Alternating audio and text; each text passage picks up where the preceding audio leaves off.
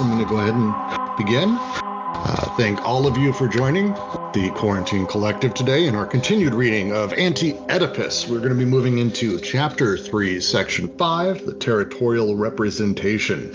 Uh, it's a lot more of the ethnography, uh, a lot more of the history, and a lot about Burma and Myanmar, whatever you want to call it. I can't get the scene from Seinfeld out of my head. I posted it in chat.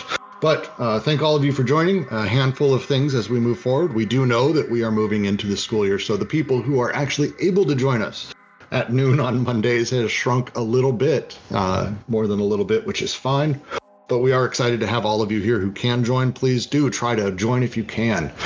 Uh, we are doing okay on volunteers for the first time. I don't actually have to give that talk. Thank all of you for joining and helping sort of keep this server running. Uh, we have a bunch of other talks. I know that Kent, uh, we just finished up uh, Zizek's Looking Awry, and it looks like September 2nd, we're going to be moving on to Sex in the Failed Absolute. So, uh, anyone who wants to join that, feel free to come to the server and toss on the Zizek flare and head into the chat. Uh, that should be exciting. Any other notes or comments, Kent, Jack, Alyosha, anyone else? So uh, also there's uh, Heidegger Basic Works. We're reading What is Metaphysics, and uh, uh that happens on uh, Fridays at 3 p.m. Uh, Pacific time. likewise, quarantine literature has decided to continue with uh, The Birth of Tragedy by Friedrich Nietzsche. And we will be reading up to probably, uh, not aphorism, probably section 15 for our discussion Saturday at noon PDT. And likewise, Simondon will be continuing their discussion uh, at 11 a.m. PDT. Awesome. And uh, finally, I am actually moved in, so I'm going to have a little bit more free time. So we are looking at getting Cinema 1 and 2 started, probably starting with Cinema 1, Deleuze's book on film, The Movement Image. Uh, be watching this space. We're going to put a poll up a little bit later today. Uh, we'll let it run for a day or two to figure out what time and what day we can run that on to make sure we get uh, all the people who want to be involved uh, involved, which is exciting. Um, but with that, uh, Varun, you're, you're free to join. You're free to not. We uh, would love to have you, but I don't think he's in here.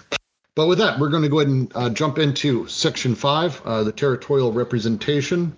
Uh, and we are going to do our same thing as normal uh, charge through, read ahead, and uh, if anyone would like to uh, read after I've dove in, feel free to jump in. There's only a handful of people in the chat, so if you are not able to unmute yourself, please say so in the chat. We will unmute you. Everyone should be able to talk at one point or another. But first, we'll start.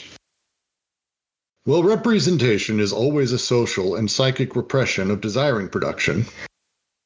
It should be borne in mind that this repression is exercised in very diverse ways, according to the social formation considered.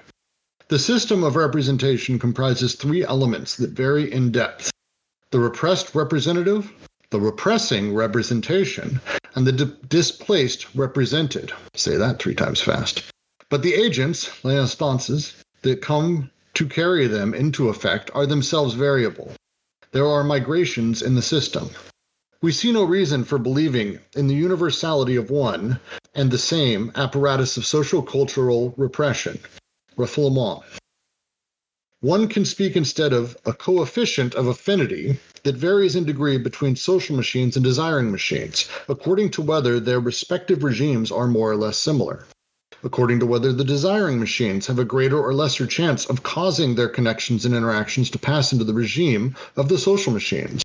According to whether the social machines execute more or less of a movement of detachment in relation to the desiring machines, and whether the death carrying elements remain caught in the machinery of desire and cast in the social elements, the social, sorry, and cast in the social machine, or on the contrary, join together to form a death instinct that extends throughout the social machine, crushing desire. It's a hell of a way to start off because it's a lot actually to discuss uh, inside of this, but I'm going to go ahead and give an attempt. Uh, one of the things I do want to mention is their use of the word refoulement. Um, commonly today, that's actually used uh, uh, non. There's a uh, international decree a non-refoulement, which is about uh, the inability to refuse refugees. If a refugee is coming to your country, forcing them back to go back to their land. If refugees are flowing in, the ability to force them back, it's actually internationally accept unacceptable. Uh, it's a principle internationally, but it's also used uh, uh, classically for uh, when we force water back into a river that's flowed out of it, which I think is uh, it's a wonderfully poetic phrase to use in the situation here. Uh, and in the sentence, we see no reason for believing in the universality of one and the same apparatus of social cultural repression. The idea that repression uh, one is one and the same apparatus. There's many, many that interact. Uh, I'd love any analysis, any thoughts on this paragraph. See how today goes. It's not a lot of you people. It seems to me there's three basic points they're trying to make here, which are the uh, the system of representation with three elements: the repressed representative, the repressed rep- representation, and the displaced repress. Excuse me, the displaced representative. Let me turn this so it's not an angle. Uh, the second point they seem to be making is the relationship of social machines and desiring machines. And then that seems to get expanded into how the death, um, I suppose, the death drive or the elements of the death drive uh, circulate there.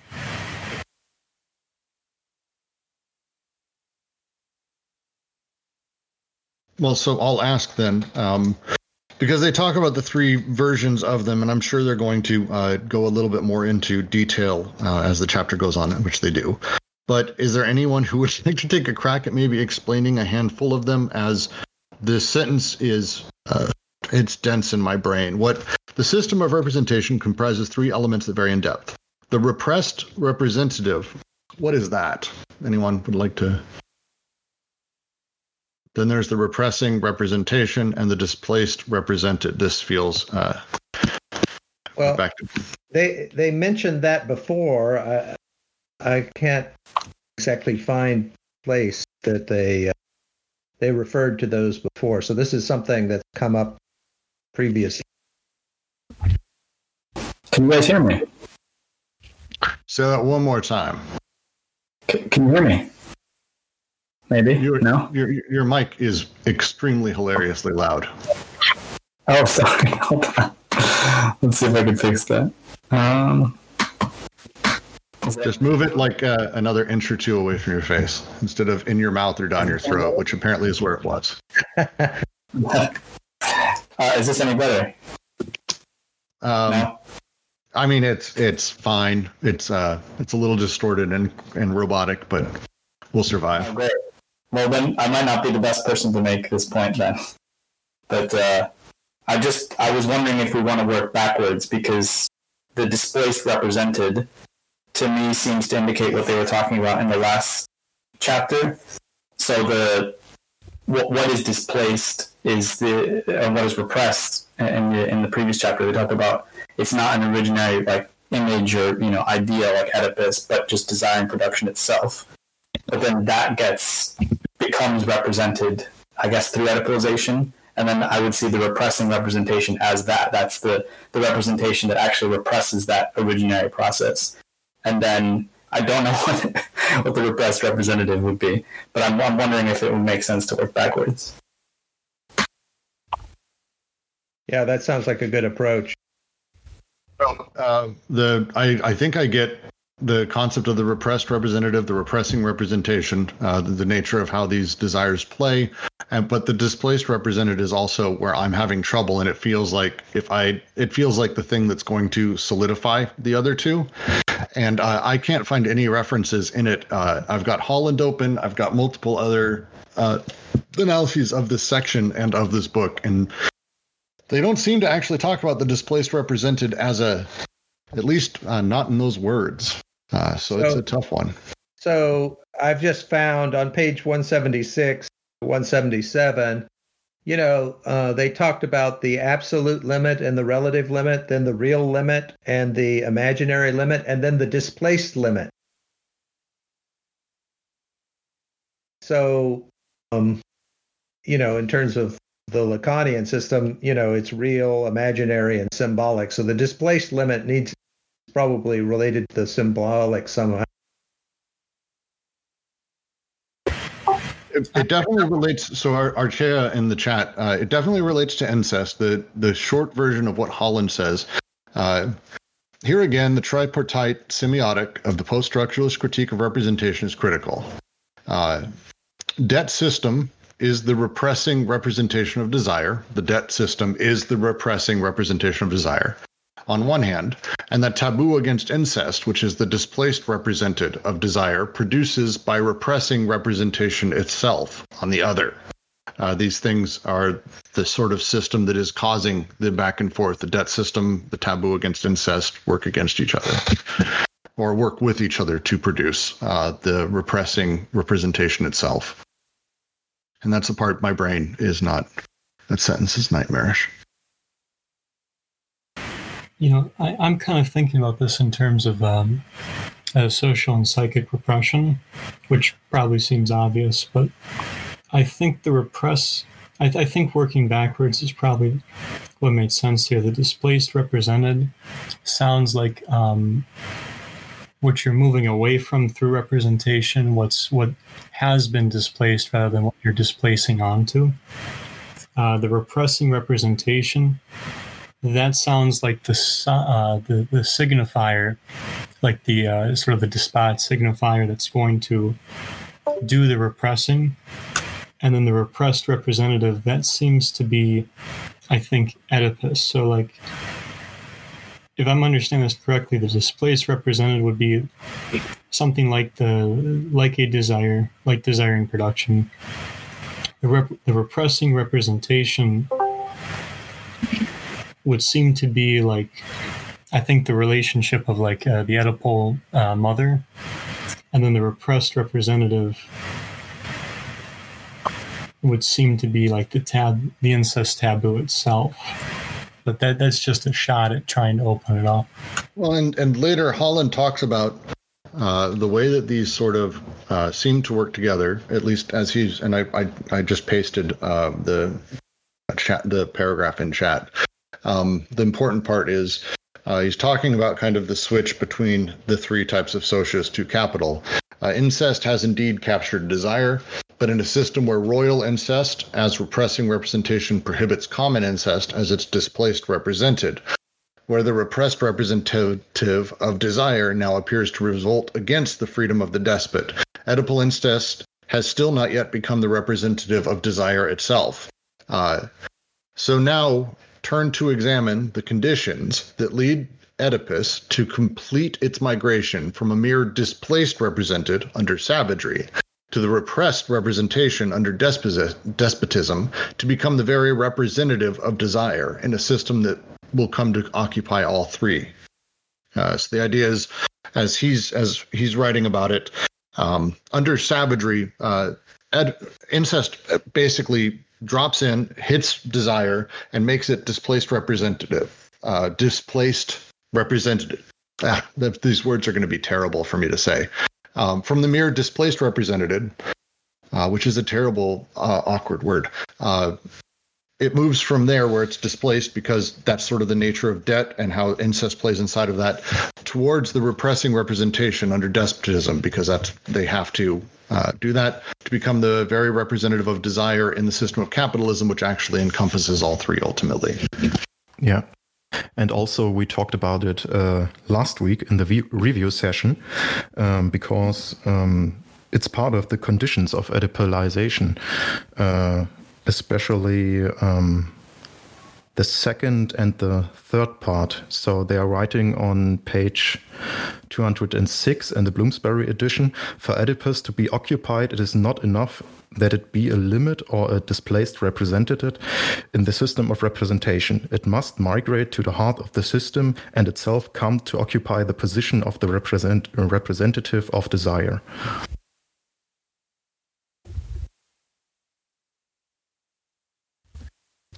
The, the, lens to be looking at this through, just to sort of say that slightly different. Uh, we're still at the point where we're discussing how the Oedipalization of society occurs in capitalism, where these desires come from, how they effectively morph over time.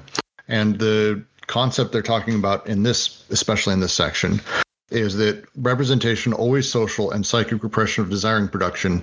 We need to be discussing about how these things are exercised. They're exercised in three primary ways. They outline them. And we're talking about here that incest begins in a place that plays with uh, debt uh, because it's ultimately a displaced representation of desire. Uh, and then it morphs underneath the despot uh, into a thing that, uh, one second to say again, um, that where it is uh, directly repressing the representation of desire. And then under capitalism, it becomes basically the the essence of desire itself, the representation itself. Is that close? No? Yeah, it makes sense. It's, it's for me the, the difficulty I'm having because I don't have the background in Freud and the understanding of Oedipalization. I think as much as I probably should. Um, when they're discussing sort of this happening over time uh, and the real Oedipalization of society, it becomes very difficult for my brain to connect the pieces. Uh, but one one important point is that um, they're seeing the the Oedipalization as a dynamic process rather than a static thing. So in Freudianism and in Lacan, it's more static, the idea of it. So it's interesting that they're they're making it dynamic process. Yes, and I think they're talking about, um, and they've been talking about this entire uh, section, um, this entire chapter is about how these things are shifting over time and the dynamic intensities, to, to steal their own word for it, of the different aspects of how Oedipalization affects desire within these different societies and how that changes over time through the representation of these desires, how the desires get repressed, how we move into a place where uh, we begin looking at things that are ultimately representations of representations, uh, a la capital. Um, all right, I'll, I will move on to the next paragraph unless anyone has a thought. Before you do, just a final thought on. Um, I'm wondering though, like, this section doesn't seem to focus on Oedipus as much here, um, and I'm thinking that when we're talking about territorial representation, especially when they get into the triangle around the theater of cruelty and that, I think that's where we might be able to see the, the these three uh, aspects of the system of representation uh, come into play more, and it might be easier when we're looking at at that uh, paragraph to see what these three items do, um, because I don't. I think this is going to play out through the, the what they're calling the primitive society here, rather than the Oedipalized society. I think that's fair. Uh, Holland says of this entire section, uh, the main thrust of Deleuze and Guattari's genealogical critique of Oedipus is to break out of the stifling confines of the nuclear family and restore the analysis of desire to its full social historical context. Uh, to quote, to discover beneath the familial reduction the nature of the social investments of the unconscious. Once the Oedipus complex is understood as the application of essentially capitalist social investments to the intimate sphere of the family, the tasks of schizoanalysis are to examine how axiomatization, decoding, and recoding themselves inform desire, and to explore the conditions under which the untrammeled desire of schizophrenia could be marshaled with the counteract and dispel the forces of paranoia in society at large. Uh, which I love that section from Holland. It's it's the only thing that is helping me get through this whole chapter. But um, uh, ultimately, we're talking at this point about the genealogy of Oedipus, uh, how it how it morphs over time, as Kent said. But this section, I think, is is specifically talking about uh, the territorialization of representation. Uh, I mean, it's the title of it, but um, we get deeply into debt and the discussion here about how debt moves between uh, people inside of the uh, well, we'll get we'll get to it. I'm jumping way ahead. Apologies. Uh, I'm going to go ahead and read. The principal factor in each of these respects is the type or genus of social inscription, its alphabet, its characteristics.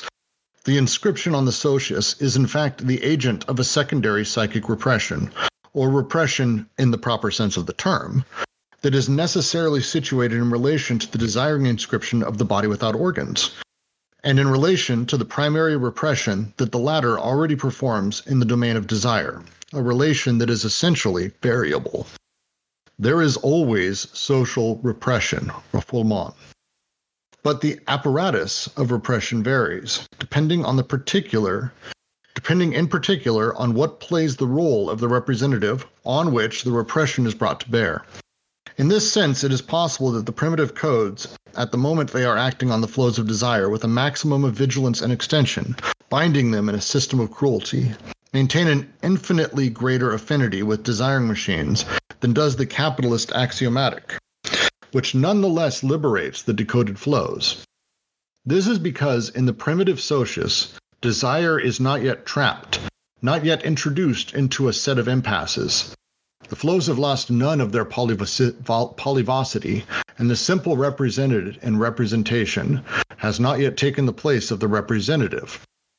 In order to evaluate in every instance of nature, in every instance, the nature of the apparatus and its effects on desiring production, it is therefore necessary to take into account not only the elements of representation as they are organized in depth, but the manner in which representation itself is organized at the surface, on the inscription surface of the socius.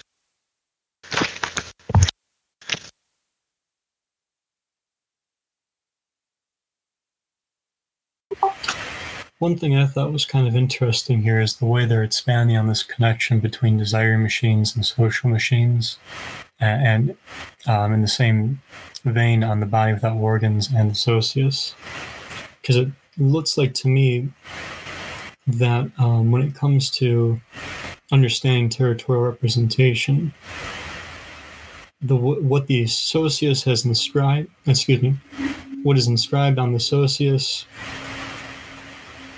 and its relationship to psychic repression in the sense of like what gets psychically um, pushed into the uh, pushed outside of consciousness, right? or like denied is almost secondary to the way that the body without organs is doing um, a sort of primary uh, kind of repression.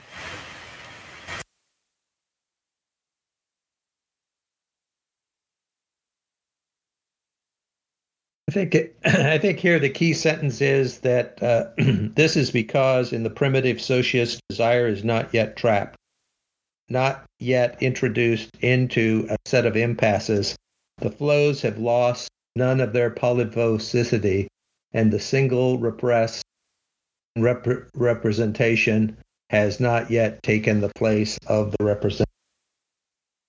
Agreed. Yes. Can you expand slightly on that? Well, I just I just think that they're what they're saying is that you know, as we go along, you know, it's kind of like the system locks up further and further and further this uh, this system of repression. And uh, they're saying that in the, in the primitive situation, that rep- that uh, repression has not yet started locking up in the double in the sets of double bonds.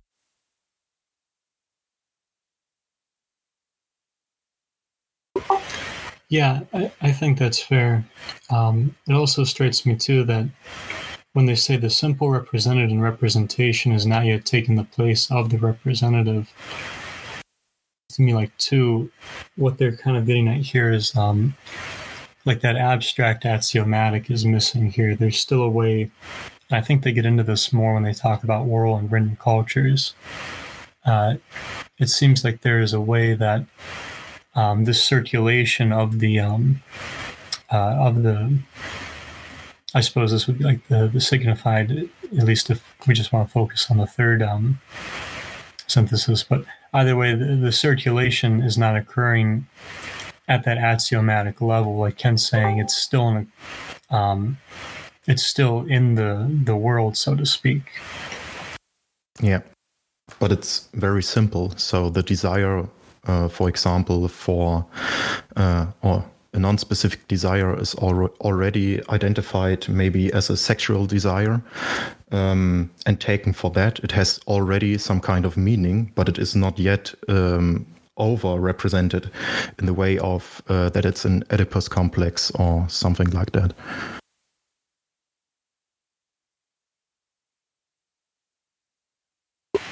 Yeah, and that that seems to be connected with this this element of the socius not being trapped or in a system in a set of impasses. Like there's still a way that under this repression, um, I think they even make the point that social machines and desiring machines and like the even the death instinct or death drive um, aren't circulating in conjunction with like the territorializing of decoded flows or um, of the Oedipal representation.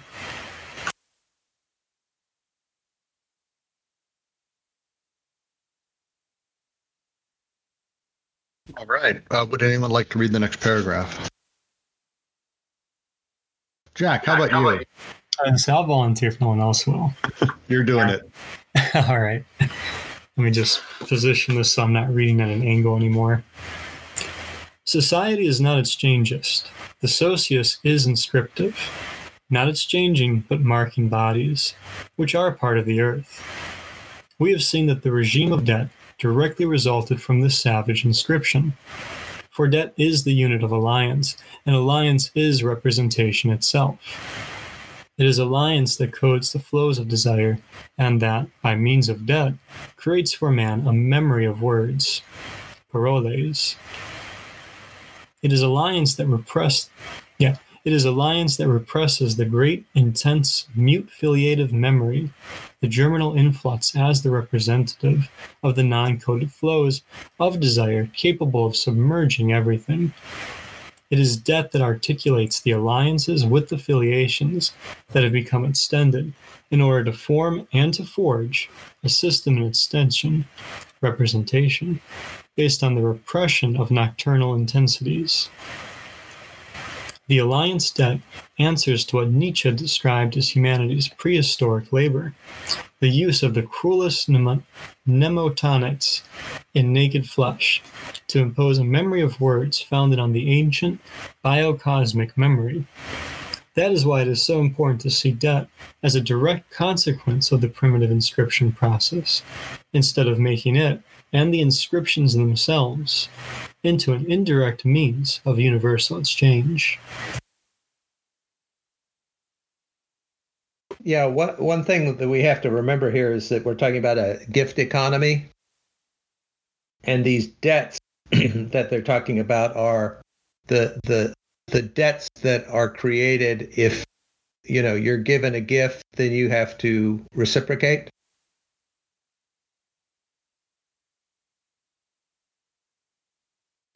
I apologize if it's just because I've been absent for so long, but can somebody just give a brief thing of the alliances and representation? That that first line, alliance is representation itself.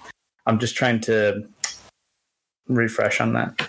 Well, well, well, they're aligning. You know, uh, okay, so they were talking about the repressed representative and the repressing representation and the displaced represented. So it seems like they're aligning alliance and filiation with these ideas. So they're saying that the the alliance is the representation itself. Um, uh, and then they're association associating the filiation with uh, the representative. Well, I'll take a crack at that because it's it's a it is important to go over really quick because we're talking ultimately about at this point, and I hate the word savagery, uh, and I'm going to quote from Holland here. Savage social organization is actualized by a system of inscription that Deleuze and Guattari call a system of cruelty. The temptation of direct appropriation of the matter, energy flows of life, is so great and so immediate, and the requirement of obedience to the social group so strong that the laws of savage anti-production, exogamy, no immediate consumption, are branded directly in the flesh of the body. Deleuze and Guattari suggest that an enormous amount of pain and cruelty are required to forge a collective memory powerful enough to overcome the appeal of unmediated life. Uh, when they talk here in the specific sentence, I think you're referring to is for debt is the unit of alliance, and alliance is representation itself. Um, we are talking about uh, the way that families become indebted to each other uh, through marriage, the way that alliances are formed through that debt becomes the unit, but through marriage, through alliances, uh, that is the savage inscription. So we the alliance itself is how debt is sort of makes itself known in this space. Does that make more sense? Isn't it the other way around? Like the alliance works through debt? Uh, yes, that may be how I phrase it. I'm sorry. Uh, yes, uh, alliances work through debt. Debt being the uh, the form of it, but alliance. But the phrase here, alliance is representation itself, sort of expands that what people are talking about is alliances, but the actualization of it is debt. Debt is the unit of it. Uh, to say, as Jack is saying, alliance codes flows as debt. I like that. I think that does that work? Is that fair, Triad? So, I think an interesting part of this uh, uh, paragraph is where it says, uh, you know, it says alliance is representation itself. The it is alliance that codes the flows of desire and that by means of debt creates for man a memory of words. And so I would say that these words that we're talking about are the kinds of words that are said, for instance, when you get married and say, I do. Um, those are the kind of words that we're talking the words that seal contract. Triad. I'd, I'd I'd love to hear a little bit more of what you were saying in response because it's uh, if I'm misreading this, I'd love to have that that chat because this is uh, really important stuff for the foundation of it.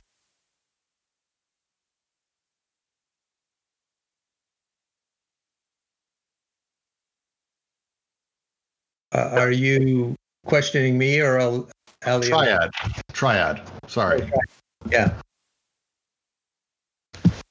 Sorry. I I didn't know Yeah, it wasn't yeah, picking me sorry, up. I had- Apologies. Um, I didn't have uh, anything to say to this chapter yet, uh, but yeah, it's it's complicated. This passage, I don't really know. I think um, Alyosha was the one who asked earlier. Ah, yes. Yes. I mean, I'm I'm I'm struggling it through as much as the rest of you. I was looking at that. The, I guess I'm sort of getting the the alliance. i- Is this connected to what they were saying about preventing? Is the the, the reason the alliance is representation is, and we think of representation as a repressing process? Is it because of what they say about like other social formations always trying to prevent the real limit, aka you know capital, which would liberate all the the the flows uh, in an you know an unsustainable way or whatever. So like in that way, that alliance is representation, and that the words that are inscribed or the the flows of desire that by means of debt creates for man a memory of words is that I heard what Kent said about the marriage thing, but could it also be like linked to theology as well of like how at least in their framework whether it corresponds to reality or not i don't know but in their framework that th- this would be sort of like i don't know i'm thinking of i don't want to use like christian uh, frameworks but you know what i mean like uh, theological uh, spiritual understandings of like the the end of the world or the end of society that is associated with that real limit. Um, so I, I don't know if that's an, actually an answer to anything, but I think kind of a missing link or something we're not really talking about yet is that they kind of well when they talked first about alliance and filiation they kind of agreed with Levi Strauss to say that the the the that the um, structural purpose, the function of the incest taboo, is the are the alliances. Like it's always this this um, thing about alliances between groups of men. That's Levi Strauss, and I think they put a spin on it, which I didn't really get. But I think they kind of, but, but they emphasize this over the uh, importance of filiation, which is more important in psychoanalysis, I think. And then we, I think this whole alliance is representation thing needs to be contextualized with um, representation and incest. Um, and then again, here is the thing that goes against Levi Strauss. The first sentence in this paragraph: "Society is not exchanges; the socius is inscriptive." Levi Strauss says society is exchangist because women are exchanged. So here he goes to say there it's it isn't an about an exchange, but it is about an inscription. So I think we need to uh, connect this somehow. I can't really do it, but just to collect some points.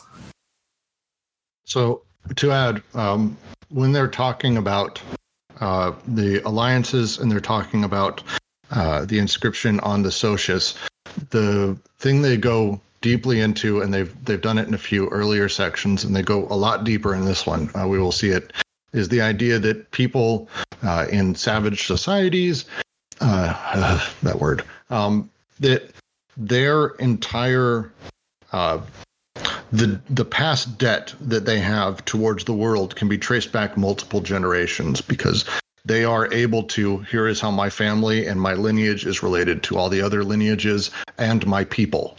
Uh, this is how their flows are coded the, the the desire flows. And the goal within the savage systems is uh, ultimately to figure out how to cap desire because you can't just allow no one can just allow desire to flow freely. So you try to cap it in some way. Their version of it is through uh, all sorts of uh, uh crazy rituals all sorts of cool shit that they do feasts and human sacrifice and animal sacrifice all these things combined. But that they're also they have this debt through the the past and they're able to look back and actually trace themselves to the beginning of time and the creation of all uh, is actually how they really view a lot of that. Um, and they talk about that earlier. There's a handful of uh, african tribes they discussed earlier and how marriage works between them. They're going to be getting into uh, the burmese and uh, their systems uh, that their their debt is ultimately in the past. And it's when we think about debt the, the word is an awkward one. And again i wish roger was in here because i think it's i think it's a translation thing that would be worth discussing and we could probably spend an hour on the word alone. But how i read a lot of this is when they're talking about debt they're talking about my personal ties and the things i'm required to do based on what has come before me my debt to the world as a person. And savage the savage people they uh, the people who live in these primitive uh, societies uh, their their repression is happening based on that debt that they owe and that they must continue. They have to continue to move forward. So, uh, yes, I, I, think Jack's point here: the territorializing machine interacts with the socius to represent the alliance that circulation occurs through debt. The that's the as I'm getting it, that is the idea of how debt and alliances play. Is that there's a mutual interplay between how all of those things can be traced back ultimately to really the beginning of time and the beginning of everything. At least I'm able to do that. It's very complex. Uh, these relations are not simple. It's very complex stuff. I, I, think you know it might be good to call it like social debt because it has to do with debt in the gift giving. And then and then I just like to say that you know one of the things that makes all this confusion uh, confusing is the is the the use of representation, the representative, and the represented, which all sound exactly the same. But uh, like for instance, the representation is pro- that's the one that has to do with alliance, and that's probably the sign. And then the the representative is to do with the filative, and that's probably the carrier because the re- it's reproduction that's producing the the bodies that are carrying the sign. And then the and then the the the representative is the object of the uh, you know and I, I don't know i don't, don't understand what their what the parallelism to the object is here. Okay, on, on, on the on these things, I posted a section from Holland earlier. I may, maybe I should just read it because there he defines these terms: repressing representation, displaced representative, and repressed representative. Um, very clearly, and it's it's it goes in the direction you're talking about. We have um, the repressing representation, which is the signifier of the prohibition, incest, Oedipus, and we have the displaced representative, which would be um, the signified, which is not this, uh, and then we have uh, as the third term the repressed representative, which is the referent, which is obviously not the same as the uh, as the displaced representative, uh, i.e., the uh, signified, because the signified is part of the repressing system. Okay, so that the the uh, okay, so based on that, can we just say that the the representation related to alliance is the sign. The the representative uh, is related to the filative, and that's I was calling that a carrier, but you're saying that's the referent. Sorry, I, I tuned out for a moment. And then and the then, answer is yes. I think the answer is yes, Kent. and then the the the represented the displays are represented is the signified, which I was calling the object. So so I think by by you know with this paragraph from Holland and by switching the terms a little bit so that the terms are not the same thing repeated over it you know we can kind of clarify what they're talking about which is which is semiotics they're talking about semiotics but but the what's different here is that there is a uh, this third term the referent or what I was calling the carrier which is the representative um, I'm not quite sure what that is, but they're relating it to the filative. You know, You- There's there's a part of this I uh, something that I'm because I'm I really like this this section from Holland. I was reading right around it earlier actually. So one one of the things I know Deleuze and Guattari really spend a lot of time on is not talking so much about what things are, but instead what they produce. And so if we're talking about the idea of instead of a signifier, a signified, and a referent, we're talking actually what those as if each one were a machine and what they're producing that the signifier is actually repressing representation. That is the machine. That is what it's doing as a thing. The signified is displacing the representative and the referent is repressed is the very thing the repressed itself the repressed representative.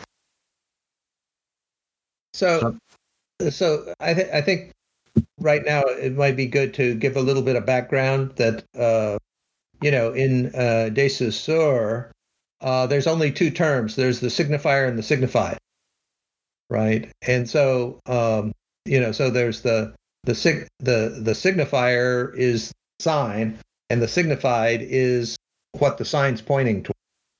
Um, now, Peirce has a, a three-way uh, semiotic where where you have the uh, the signifier and the signified, but you also have the interpretant, right? Which is the um, whi- which is the meaning, right? But but this is a different system of semiotics where uh, and so it's it's it's kind of interesting that it's near, neither Saussure nor Peirce. It's a different one that they're that they're talking about. I'm not sure that works. I, I'm pretty sure that their reference here is Levi Strauss and uh, structuralist anthrop- uh, ethnology, anthropology, Yeah.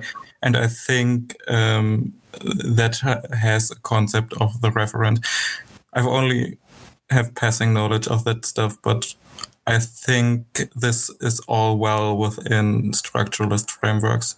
What, what, what does the referent Well, the referent is the thing in the world. If we say, if we, if we, if we want to, yeah. Well, both the signifier and the signified are mental. If we, if we want to talk in these categories, like we have, um, and uh, it's actually very similar to how uh, Freud earlier um, uh, structures consciousness with. I can't. I don't know the. I, I barely can talk about the terms in German. I don't know the proper translation. Sorry, that this has yeah. Maybe, maybe we should uh, look for um, some somebody who's described the semiotics of Levi Strauss because I, you know, I, I think you're right that this must be uh, what Levi Strauss says, uh, but it's hard to align it with, you know, De Saussure or Peirce.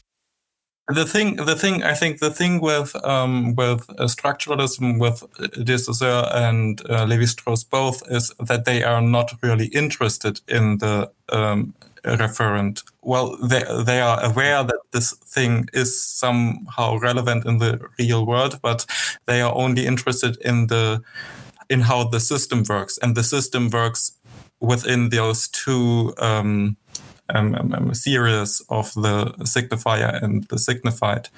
The uh, the reference outside of this system. But but what's crazy here is that the referent is the filative. So so the referent here is the um, you know the the the you know the the human beings produced by reproduction it's not a thing out there in the world. It's the it's the actual carrier of the symbolic system, and that's that's what what I think is.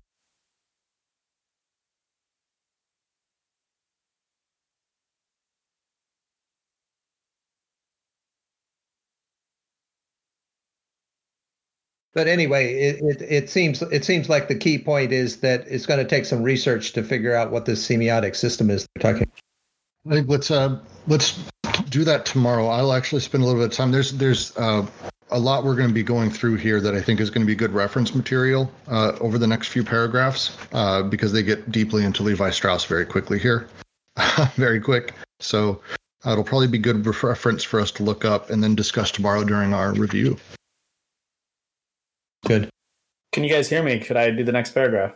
Please. Perfect. Your mic sounds great, by the way. I've been working out, you know, my mic's been working out.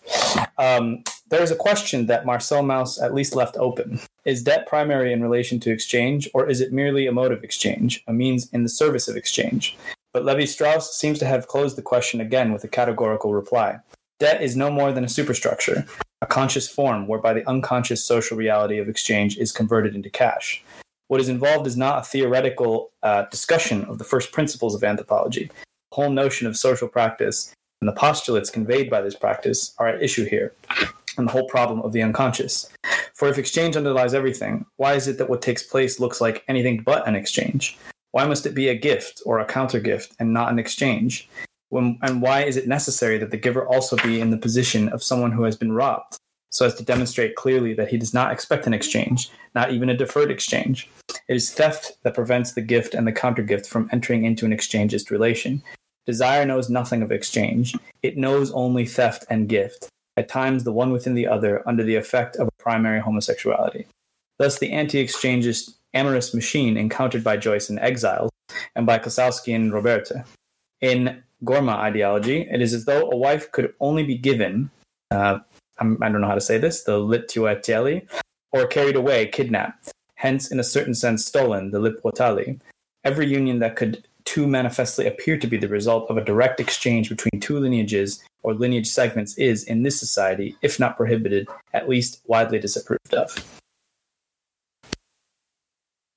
Yeah, so so so this is the the problem, which is that there's an incommensurability between gift economy and the uh, and the kind of money economy that we have, and uh, and so a lot of times the the gift economy gets reduced to the money economy, but uh, a lot of the subtleties of the gift economy get lost in that translation.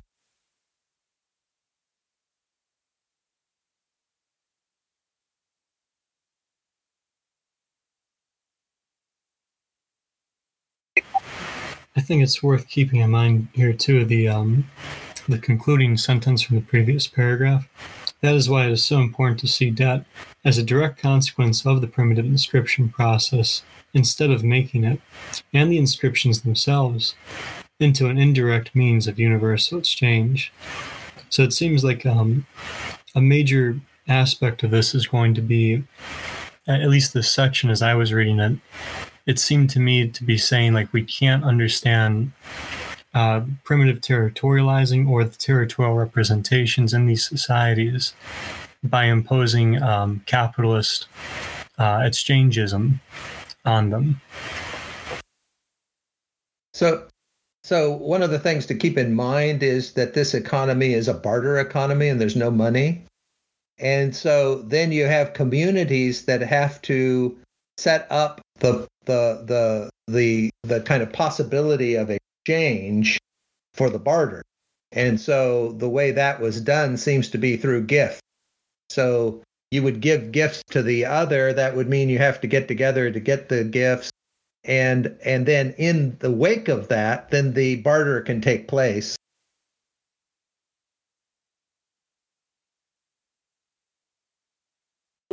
Well, gift and theft, right? Interestingly enough, um, they also introduced theft. Um, but yeah, there's we're not talking commodities here. We're not talking money, like you're saying. We're talking about um, a, a different economic system.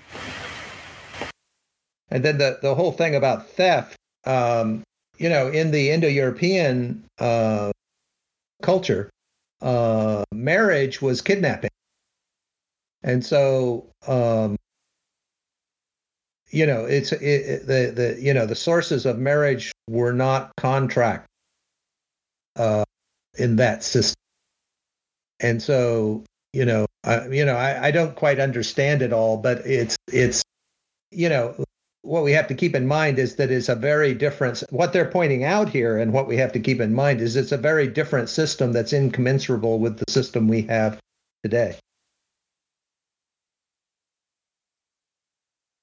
and I think that actually is the core point of that chapter. Uh, it, I mean that that paragraph. It's it's for sure the point that they're making from that first sentence on. Um, I'd love to continue reading though. Uh, I'll give it a shot, and then we'll find if anyone else wants to read. Will it be said that if desire knows nothing of exchange, it is because exchange is desire's unconscious? Will this be explained by the exigencies of generalized exchange?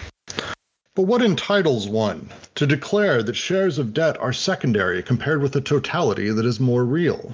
Yet exchange is known, well known in the primitive socius, but as that which must be exercised, incasted, severely restricted, so that no corresponding value can develop as an exchange value that would introduce the nightmare of a commodity economy. The primitive market operates through bargaining rather than by fixing an equivalent that would lead to a decoding of flows and a collapse of the mode of inscription on the socius. We are brought back to our point of departure. The fact that exchange is inhibited and exercised by no means attests to its primary reality, but demonstrates, on the contrary, that the essential process is not exchanging, but inscribing or marking. And when exchange is made into an unconscious reality, structural rights are invoked in vain, along with the necessary inadequation of attitudes and ideologies in relation to the structure. For one does nothing more than hypost- hypostatize the principles of an exchangist philosophy to account for institutions that, on the other hand, are recognized to be non exchangist. And above all, what is made of the unconscious itself if not its explicit reduction to an empty form, from which desire itself is absent and expelled. Such a form can serve to define a preconscious, but certainly not unconscious. For if it is true that the unconscious has no material or content, this is assuredly not because it is an empty form, but rather because it is always and already a functioning machine, a desiring machine, and not an anorexic structure hey, look, they're finally really making that big point about the unconscious being a production and material reality. Only halfway through the book. Excellent.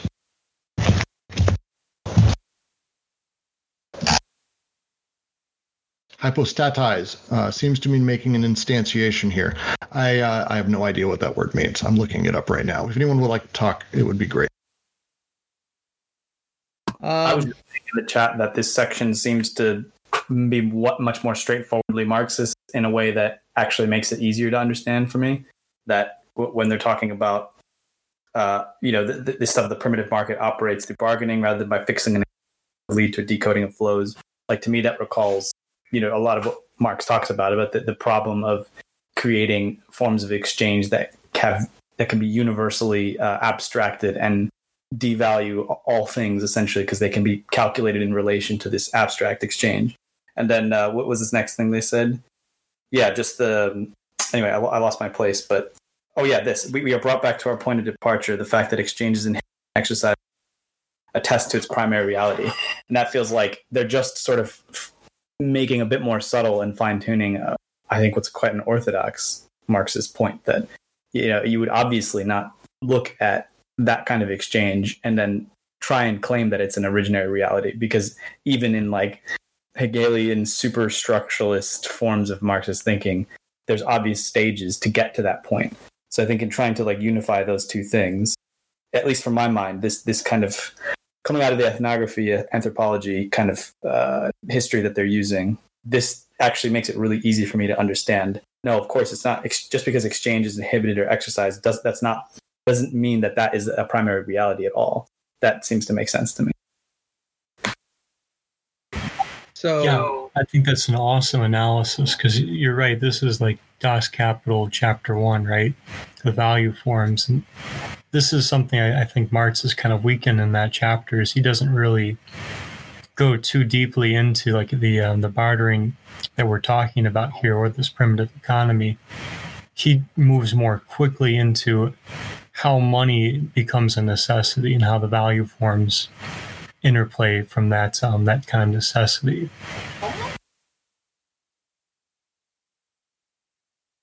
So, so there's a good book uh, by Goux on symbolic economies that describe this uh, this process by which the money is created, starting with a barter economy. But uh, I don't think in Marxism the the the nature of the gift economy at that point was understood very well, and uh, and so hmm. like you just said, I mean they quickly depart from the barter economy without completely understanding it into the uh, into the the exchange economy, and and what I think that Deleuze and Guattari are p- pointing out here is that this um, this this barter economy is a lot more complex than than it was given credit for. Well, and there's also an implicit point that Marx seems to to start with the idea that the barter economy leads to this really big problem, right? It leads to the big problem of we don't have a way of comparing a goat with a coat, if you'll allow the rhyme. Um, rather, I, I, think we can say probably more easily, how do you compare a goat and a cow? Right. And Marx kind of says that that's going to lead to the, the need for an intermediary um, uh, element, right, to, to commodification. But I think Deleuze and Guattari's point, and I think even in some ways um, in their critique of Levi Strauss here, is that actually this is a sustainable model that is doing something in and of itself because of territorializing, because the representation uh, uh, and even the repression is working through the filiative and the alliant. Um, and, and, because of the way debt is constructed here, as opposed to in capitalism, this system is is actually quite um, uh, functioning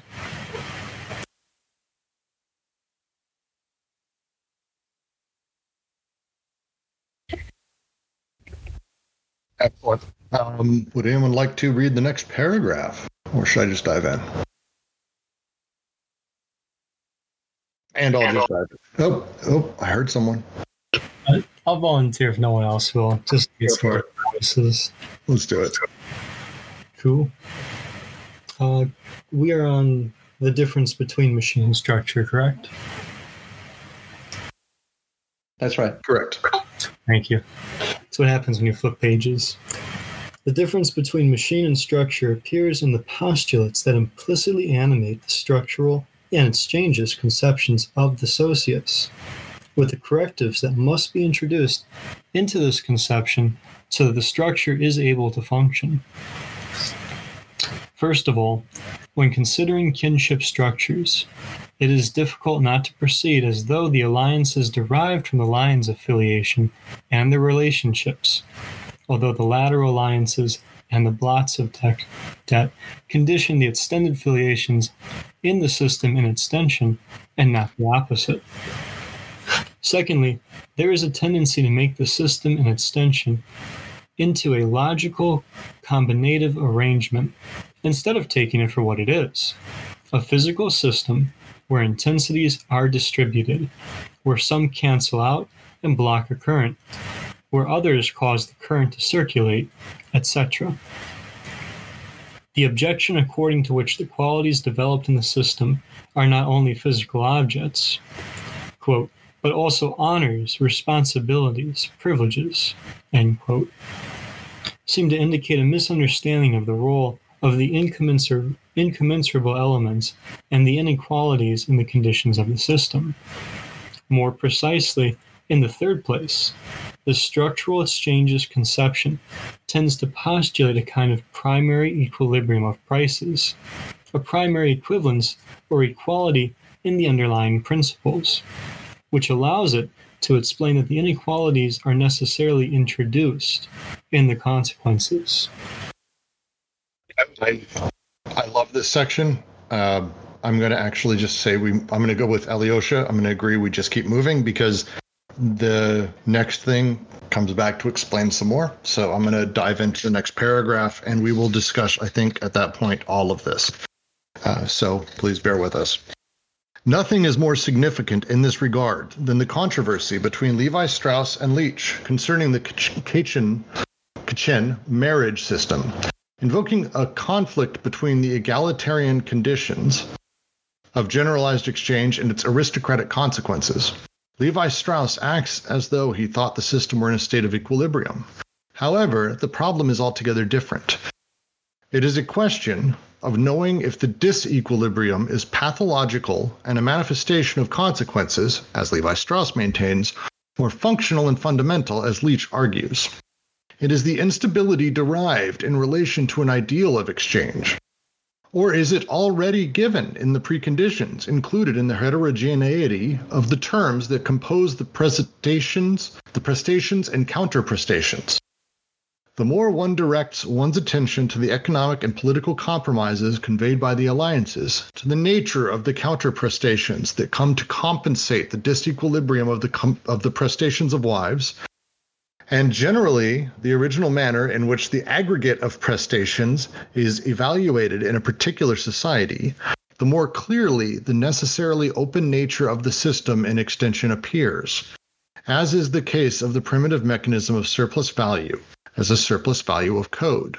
But, and this is the fourth point, the exchangist conception finds it necessary to postulate a closed system, statistically closed, and to shore up a structure with a psychological conviction, confidence that the cycle will reclose. Thus, not only the essential opening of the blocks of debt according to the lateral alliances and the successive generations, but above all, the relationship of the statistical formations to their molecular elements find themselves brought back to the simple empirical reality, insofar as it is not adequate to the structural model. Let me take a moment. So I think that what's interesting here is that basically they seem to be saying that Levi Strauss is making the same kind of assumptions as Marxian economics in in thinking of this as a kind of uh, closed abstract system rather than looking at the details of, of how it actually functions.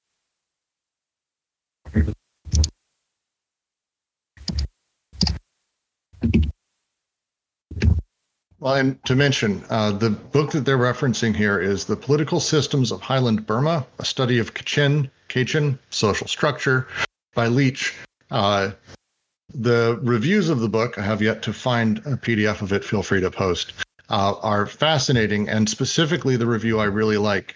Uh, it ends with uh, the book is thought provoking. It suggests new methods to grapple with the problem of analyzing and recording data on social systems within change. A problem which the author himself confesses led him to great difficulties is that of is that of presenting this complex material in a usable form. The entire book is effectively him breaking down this incredibly complex in and out how the entire society works. And the reference in the second paragraph to the idea of it being a closed system, this kind of faith that those people have, uh, the Kachins have, that these things will be fixed in time if I I put out my present at this point and I get something back that there is kind of a faith that these things come back around, that the system is closed, that these things will ultimately close at some point.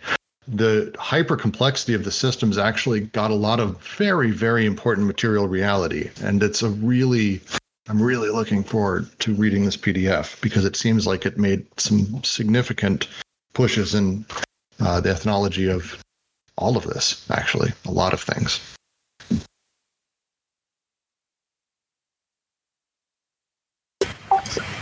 I don't know if we have the time to go through all four of these points um, in terms of like uh, what what the functionality is able to grasp that the structurality is not able to, right? But I did think the first one was quite interesting in terms of like, um, right, the lateral alliances and the blots of debt condition the extended affiliations in the system in extension, and not the opposite.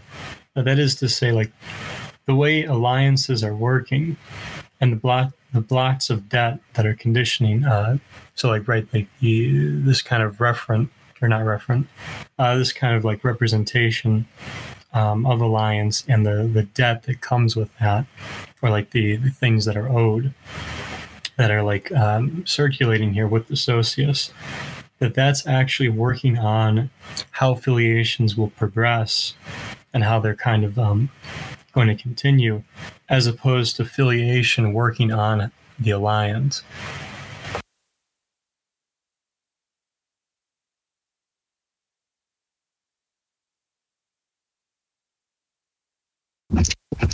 One of the lines I really like uh, from the book that they're referencing with Leach, just to read. I'm, I'm sorry, I'm diving deep into this. Uh, a study of Kachin social organization cannot proceed in the classical manner, which treated culture groups as social isolates.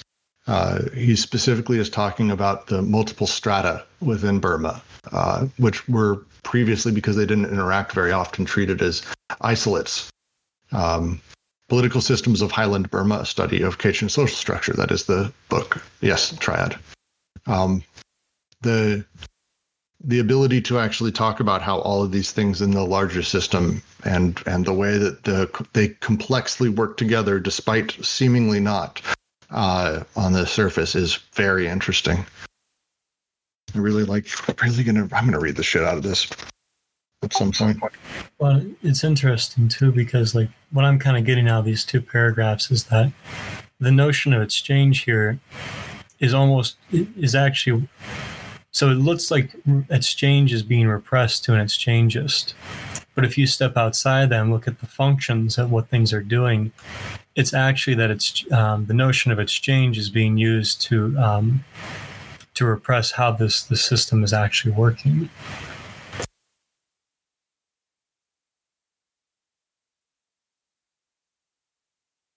I, would uh, I'd like to just uh, mentioned that pre-stations, counter pre-stations, pre-stations are uh, in feudal law a rent or tax uh, due paid in kind or in service. So I'd never heard that word for pre-station.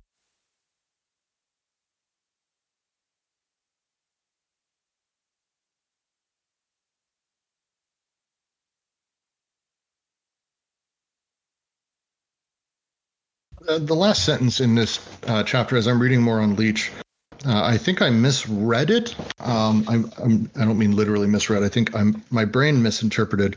Um, uh, this is the fourth point. The exchangist conception finds it necessary to postulate a closed system, statistically closed, and to shore up structure with a psychological conviction.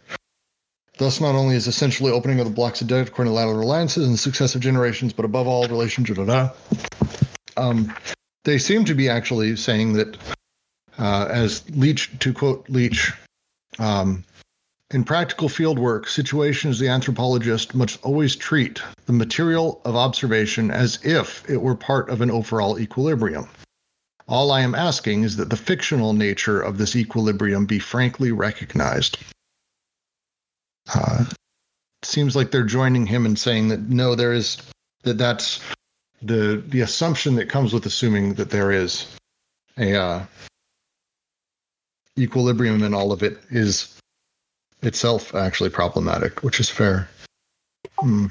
Yeah, that's that's contemporary economics or even like classical, right? That that the way price and quantity, um, I'm going to inflict a little bit of economics on you. The way like supply and demand and price and quantity relate is to tend toward an equilibrium. So anything that's you know, not at equilibrium is going to move that way. It's like a center of gravity in that system. But what I like about um, Deleuze and Guattari here is they point out that it looks like the disequilibrium of the system where, where theft and gift is at play instead of quantity and um, and price uh, or exchange it um, is is actually more necessary than equilibrium in that sense. Well, and, and it seems what Leach does in his book, uh, again to quote, um, postulates that the confusion of a reali- of reality arises from the interpenetration of unstable ideal systems. Uh, what it seems he does a lot in this writing, as I'm reading from reviews, so it's what people seem to have gotten of it at the time, is very heavily the idea that um, any single system, perhaps uh, within a larger society, may have some tendency towards equilibrium. But the reality is that the systems, uh, as they are sort of interacting with each other, don't. The sort of meta system, if you will. And uh, that instead the confusion of reality arises from the interpenetrations of unstable ideal systems. Not to quote him again.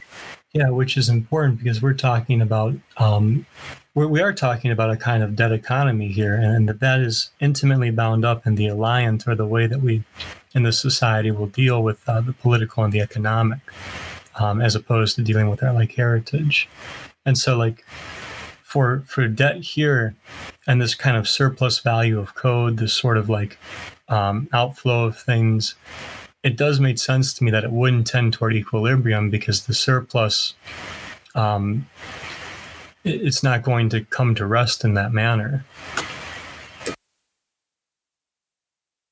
I like that. All right, uh, I'm going to go ahead and continue to read. Uh, all this depends, finally, on a postulate that burdens ethnology to the same extent that it has determined bourgeois political economy the reduction of social reproduction to the sphere of circulation. One retains the apparent objective movement as it is described on the socius, without taking into account the real instance that describes it, and the forces, economic and political, with which it is inscribed. One fails to see that alliance is the form in which the socius appropriates the connections of labor in the disjunctive order of its inscriptions. From the viewpoint of the relations of production, in fact, the circulation of women appears as a distribution of labor capacity.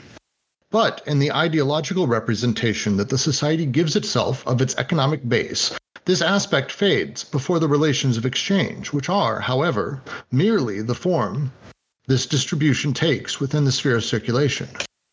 By isolating the moment of circulation in the reproduction process, ethnology ratifies this representation and grants bourgeois economy its whole colonial extension.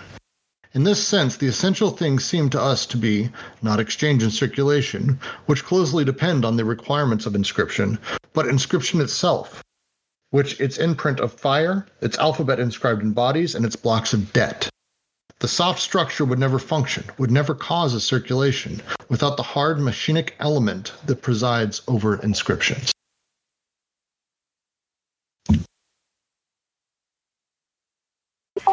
I really like that, especially in relation relation to like the capitalist um, territorializing machine that's going to decode flows and that the way it territorializes because um, if that's working on axioms right and there's this abstracting quality I think it's what I'm saying here is that um, a major element of these um, of the functionality of, of, territorialization that is getting abstracted um, is inscription itself, it seems. That's how I read it as well. Alyosha? I know you're having thoughts in the chat. I'm not going to read them out. I'd love you to go over them though. uh, sorry, can you? Are you mean in response to what Jack Jack was saying, or just in general? Just in general, uh, because it's a it's a great paragraph, and I'd love a little bit more analysis because we're going to start charging through the next few paragraphs, which I think are more in support of how these savage formations exist and much more direct. And I think they're moving on to a new direction as we move through the rest of the section. So there's some finality to the notes of what we're discussing here. So I'd love to just go through it. Yeah, I I, I think I was just having this section. I a bit more clear, kind of what's being said. Um, but I, I was I think Jack and I were talking in the chat a bit more about the idea of equilibrium, and I was I was bringing in just from our other reading groups and stuff like that. That thinking about how I was I thought it was Deleuze, but it's actually Simondon who talks about the, our reliance on conceptions of equilibrium as like the default natural state of rest of system, and that that you know that leading to obviously like uh, discursive problems. So I, I, we were taking that into Marx as well and talking. You know, I think they really productively use this idea of we shouldn't be looking at things in terms of well if there's a lack of equilibrium again it goes back to the thing we've been saying this whole time that continually focusing on lack uh, as something that is actually the gap or, or the, the, lack of something rather than a, a produced uh, lacuna in a system means that you look at a supposed lack of equilibrium as a state of flux and chaos that is untenable will cannibalize itself rather than as something that is you know, maybe has a metastable, that's that'll be the Simondon's words, I guess, or, or, a different kind of unity that isn't about things, you know, all corresponding and coming to rest in this perfect way.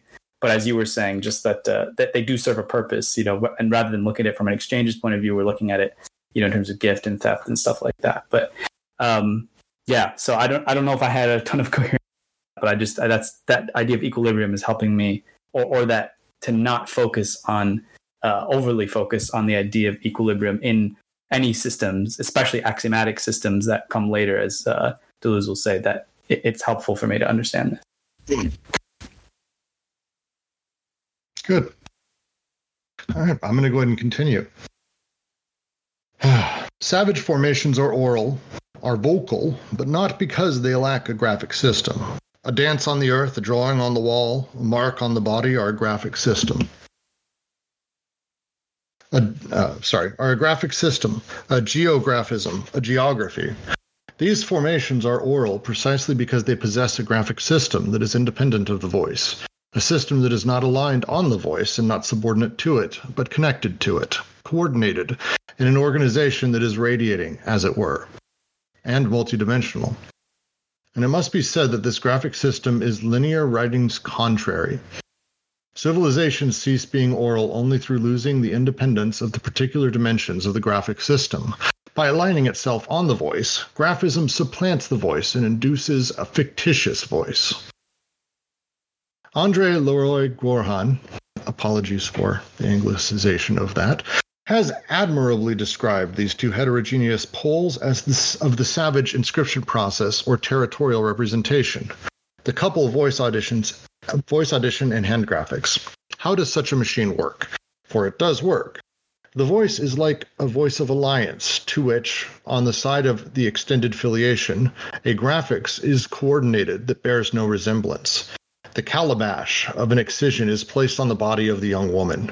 Furnished by the husband's lineage, the calabash serves as a conductor for the voice of alliance.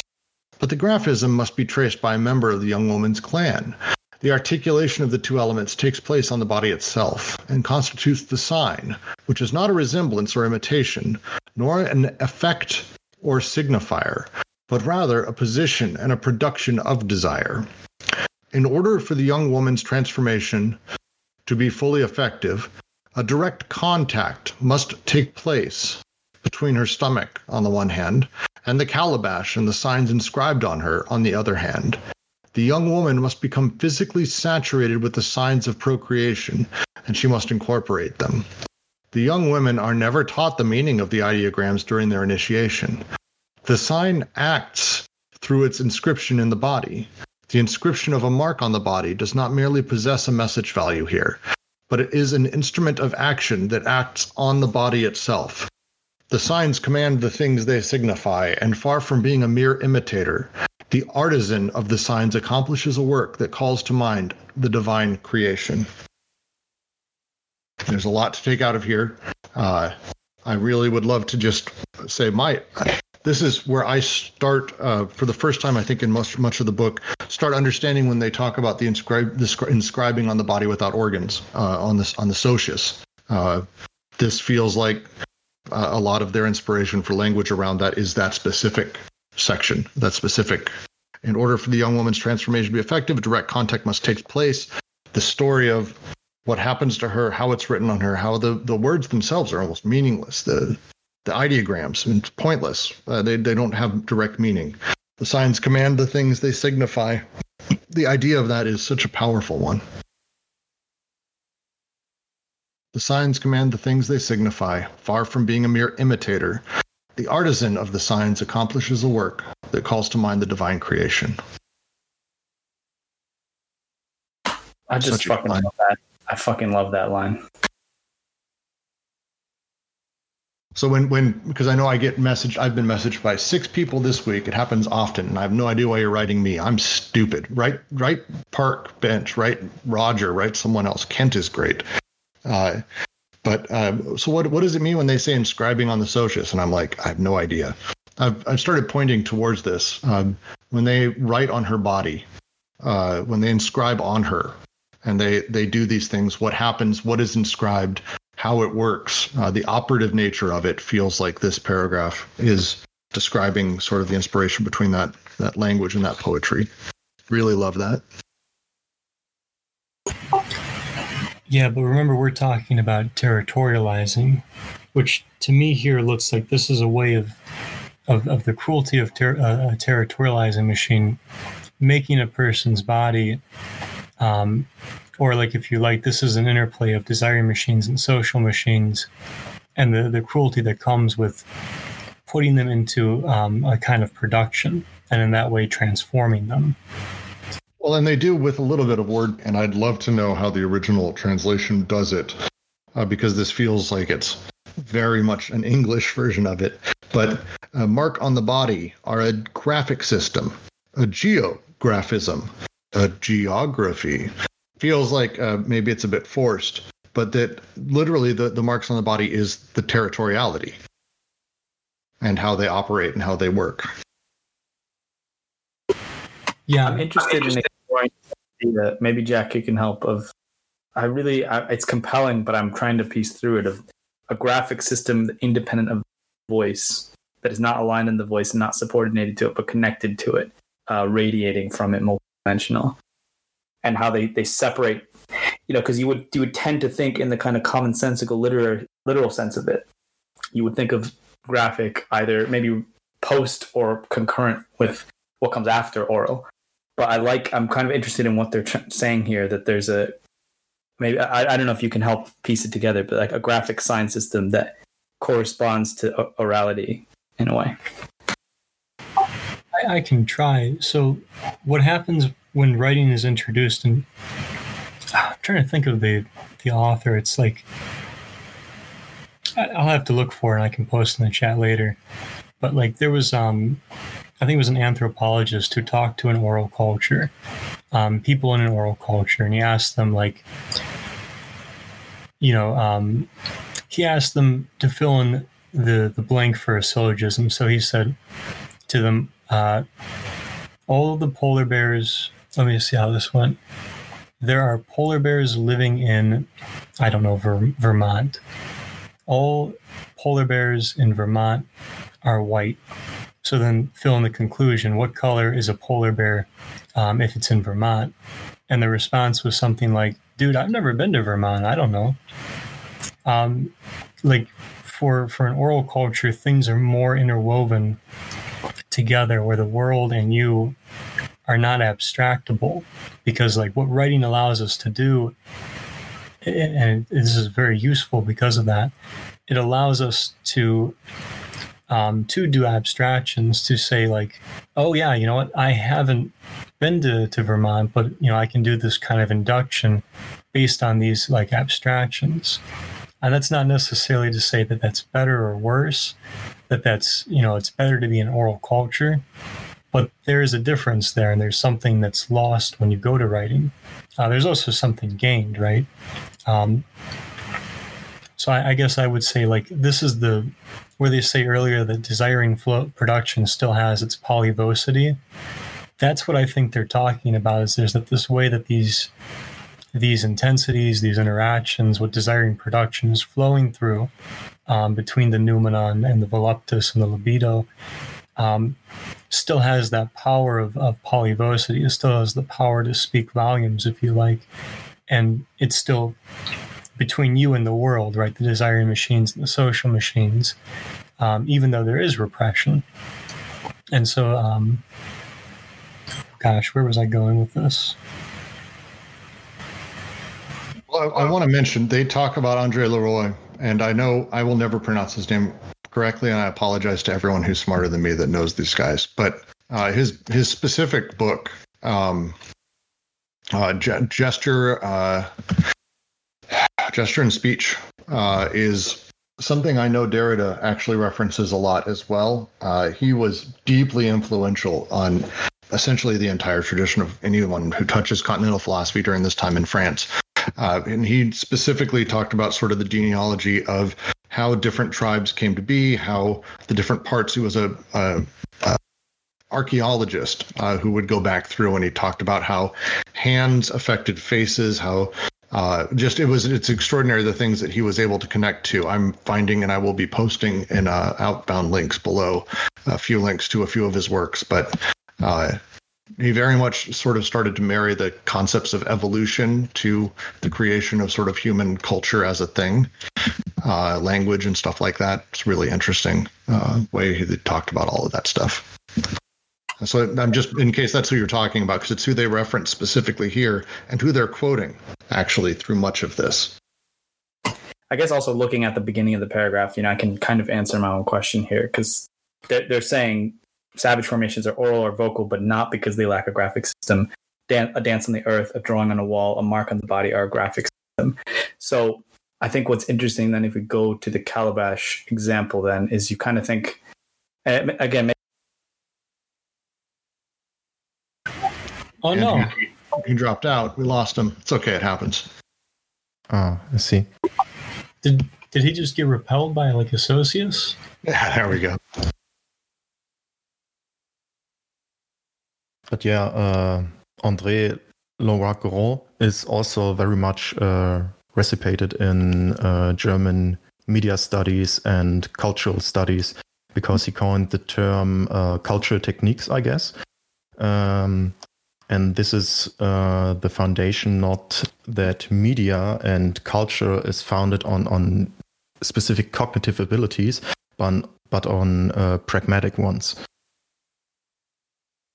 so I guess his main thesis was that uh, humans uh, have this uh, elaborate culture and this uh, whole evolution of cognition, not because of their uh, specific brain structure, but because of their hands, because they could do things differently from their mouth. So they could uh, handle and tool and at the same time describe it to other people what they are doing or could communicate about other things. And so they developed in a pragmatic sense their cognitive abilities even more. That sounds super Bergsonian.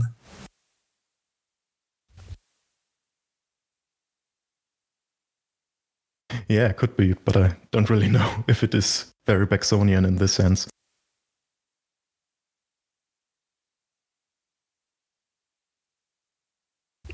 Well, it's. I mean, it's it's absolutely what they're talking about here, and it's.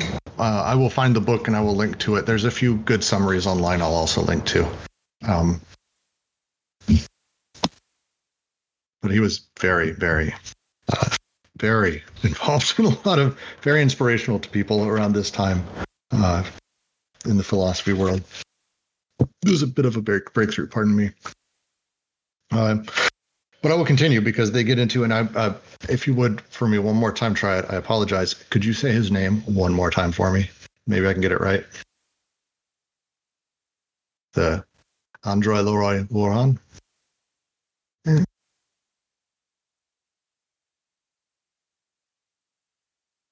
going to just assume that's right. So I will continue to read. Uh, but how does what? Hey, welcome back, Alyosha. Um, how does one explain the role played by sight, indicated by Leroi-Gourhan in the contemplation of the face that is speaking, as well as in the reading of manual graphism? Or more precisely, what enables the eye to grasp a terrible equivalence between the voice of alliance that inflicts and constrains and the body inflicted by the sign and the heart that a hand is carving in it? Isn't it necessary to add a third element of the sign? Eye pain, in addition to voice audition and hand graphics? In the rituals of affliction, the patient does not speak, but receives the spoken word. He does not act, but is passive under the graphic action. He receives the stamp of the sign. And what is his pain if not a pleasure for the eye that regards it? The collective or divine eye that is not motivated by any idea of revenge, but is alone capable of grasping the subtle relationship between the sign engraved in the body and the voice issuing from a face, between the mark and the mask. Between these two elements of the code, pain is like a surplus value that the eye extra- extracts, taking hold of the effect of active speech on the body, but also the reaction of the body insofar as it is acted upon. This is indeed what must be called a debt system or territorial representation. A voice that speaks or intones, a sign marked in bare flesh, an eye that extracts enjoyment from the pain. These are the three sides of a savage triangle forming a territory of resonance and retention, a theater of cruelty, that implies the triple independence of the articulated voice, the graphic hand, and the appreciative eye. Such is the manner in which territorial representation organizes itself at the surface, still quite close to the desiring machine of eye hand voice, a magic triangle. Everything in this system is active, acted upon, or reacted to. The action of the voice of alliance, the passion of the body of filiation, the reaction of the eye evaluating the declension of the two. To choose the stone that will make a man of the young Guayaki, with enough pain and suffering, by cleaving the length of his back, it must have a good cutting edge, says Clastres in an admirable text, but not like a sliver of bamboo which cuts too easily. Choosing the right stone refi- requires a practiced eye. The whole apparatus of this new ceremony is reduced to that a rock, furrowed skin, scarified earth, one and the same mark. Short version, Leroi-Gourhan. I know I will end up uh, mispronouncing this a million times. Uh, uh, Gourhan talks uh, at length uh, about graphism, the act of uh, the hand, the act of the tool, how these things work together, and then they're introducing the concept that I don't think. Uh, and please, if anyone who is much more voiced in Larry Gorhan than me, uh, never actually brought up the idea of the perception, the eye, the eye that's perceiving, the the literal eye, E Y E, not letter I. Um, and this seems to be that they're very much talking about actually the surplus that is ultimately extracted here is from that perception, the perception of what's happening, the intention, the uh, the reception of the desiring flows that are coming out of it that that, that is sort of the the third part of the triangle uh, that enables these things to have uh, the power that they have and the movement that it has. Uh, the three elements of representation. Yes this is where we see the three elements of representation. Thank you jack. That's uh, kind of where i was going. It seems like they're pushing back towards that. Uh, and for this one uh, we've got the three. Let's see if we can actually name them out. Let's see if we're right on this. Um, uh, three elements the repressed representative, the repressing representation, and the displaced represented. Uh, the pain, the body, and the eye, the eye that perceives it.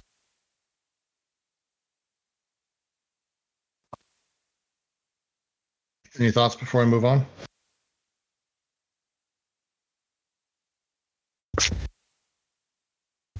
All right. I will continue reading. The great book of modern ethnology is not so much Mauss's The Gift as Nietzsche's On the Genealogy of Morals. At least it should be. For the genealogy, the second essay, is an attempt and a success without equal as interpreting. Uh, that's probably wrong word. At interpreting primitive economy in terms of debt in the debtor creditor relationship by eliminating every consideration of exchange or interest, à l'anglaise, as if they are eliminated from psychology. It is not in order to place them in structure. Nietzsche has only a meager set of tools at his disposal some ancient Germanic law, a little Hindu law. But he does not hesitate, as does Mauss, between exchange and debt. Georges Bataille, motivated by Nietzschean inspiration, will not hesitate either.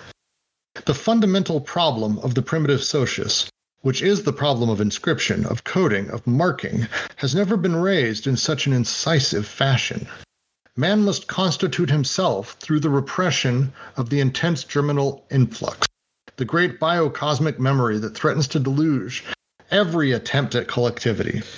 But at the same time, how is new memory to be created for man? A collective memory of the spoken word of the alliances that declines the alliances with the extended filiations, that endows him with facilities of resonance and retention, of selection and detachment, and that affects in this way the coding of flows of desire as a condition of the socius? The answer is simple it is debt, open, mobile, and finite blocks of debt. This extraordinary composite of the speaking voice, the marked body, and the enjoying eye.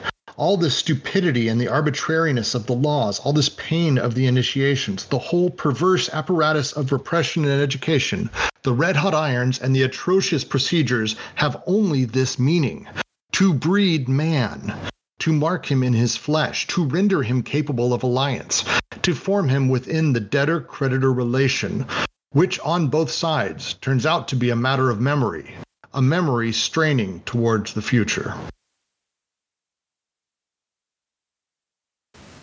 Um, I think Brooks, you mentioned earlier that you wondered about the translation of um, the word debt and um, I think that's actually an interesting question because when we talk about Nietzsche, uh, he's obviously written in German. And I think, especially in this second um, essay of the genealogy of morals, he leans heavily on the equi- uh, on the double meaning of Schuld, um, the German word of for debt, but also guilt in the process of um, memory making. So there's uh, these two dimensions that are kind of linked between guilt and um, depth.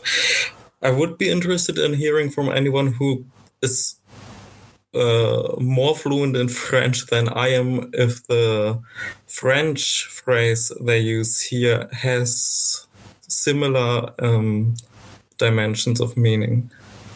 Well, and before we dive in, actually, I think 61, I think it was you earlier in chat uh, when I was having that little crisis, uh, mentioned the term uh, original sin, which feels, uh, since they are mentioning, and I have never read Nietzsche in the original German, so there you go.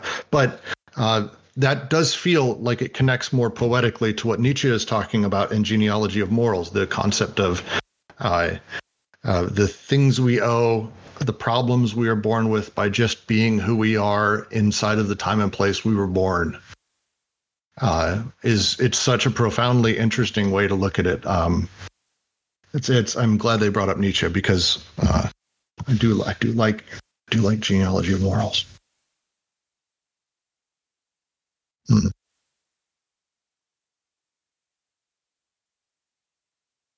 But no, uh, it's worth asking. The, does anyone? Well, we I, we should have Roger. Um, we should have Roger at some point tomorrow. Let's annoy him overnight to talk about the uh, debt. I'm going to just write him right now. If anyone would like to uh, uh, go ahead and comment, I'm going to write Roger right now and have him just do this. So uh, feel free to comment or to move on uh, if you guys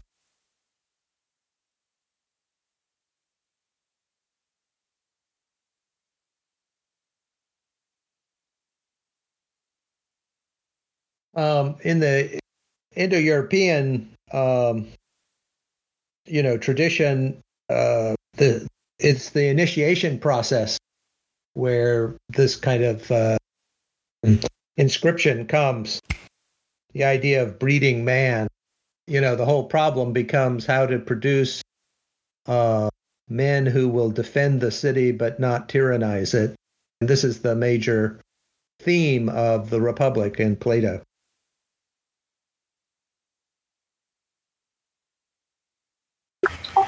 Yeah, and it is, Yeah. it is at least a question of territorializing them, right? Yeah what you know a kind of stark reality in uh, ancient greece is you had all these city states and every summer uh, the the men would go out and attack some other city and defend their own city. And then if the um uh, if a city fell then uh, its inhabitants were enslaved and everything was taken away. So it was a zero sum kind of game between the cities and so it was very important that the cities had a kind of standing uh, army in a way of their citizens to repel those attract, uh, attacks in hoplite warfare. And hoplite warfare itself was very interesting. is very different from what is uh, appears within the um, the Iliad and the Odyssey, which is you know mostly portrayed as individuals standing off against each other you know they kind of recite their genealogy and then they they uh, engage one on one in battle. That wasn't what happened in ancient greece. It was hoplite warfare which was a group effort. But you had to have a lot of solidarity to um, to form those hoplite flanks and uh, and so you know there's a lot of cruelty involved in the initiation process with the boys trying to forge men who would stand up for the city and protect it.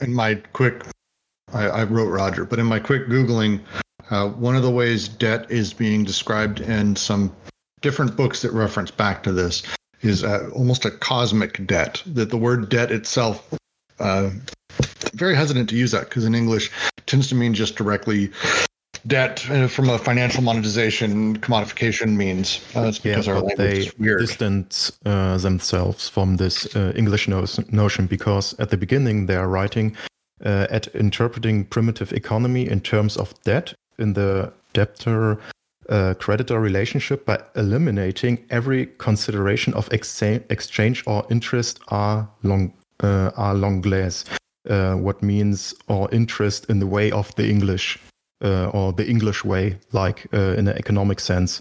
So I guess uh, it's meant that by the debt or by the guild, uh, the German Schuld, a person gets inscribed in the socius, so it gets part of society by doing something like initiation rite or by helping other persons. So they, by this, they get marked uh, as a person in the society. Before this, they are not uh, man in the sense of a, a person in this culture.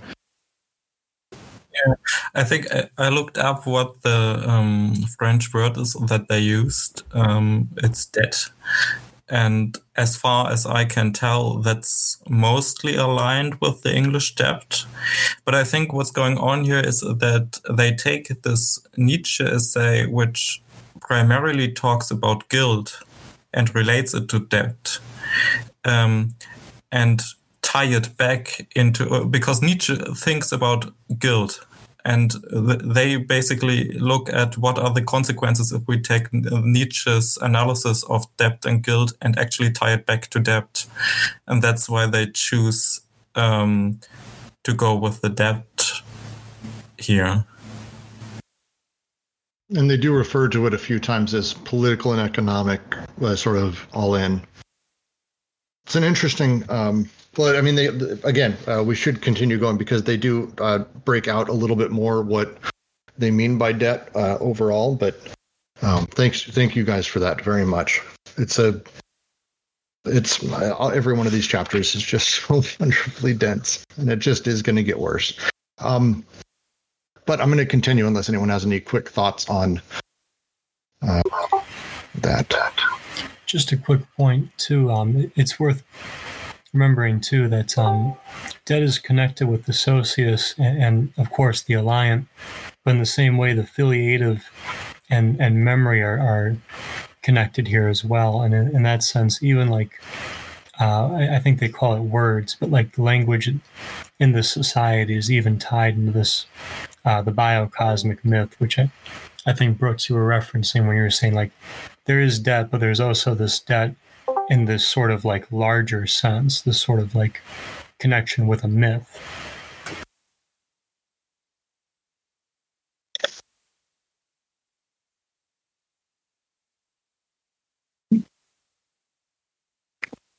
All right. Would anyone like to read the next session? I, I'm happy to do it. All right. Far from being an appearance assumed by exchange, debt is the immediate effect or the direct means of the territorial and corporeal inscription process. Debt is the direct result of inscription. Once again, no revenge, no ressentiment will be invoked here. That is not the ground they grow on any more than does Oedipus. The fact that innocent men suffer all the marks on their bodies derives from the respective autonomy of the voice and the graphic action, and also from the autonomous eye that extracts pleasure from the event. It is not because everyone is suspected in advance of being a future bad debtor.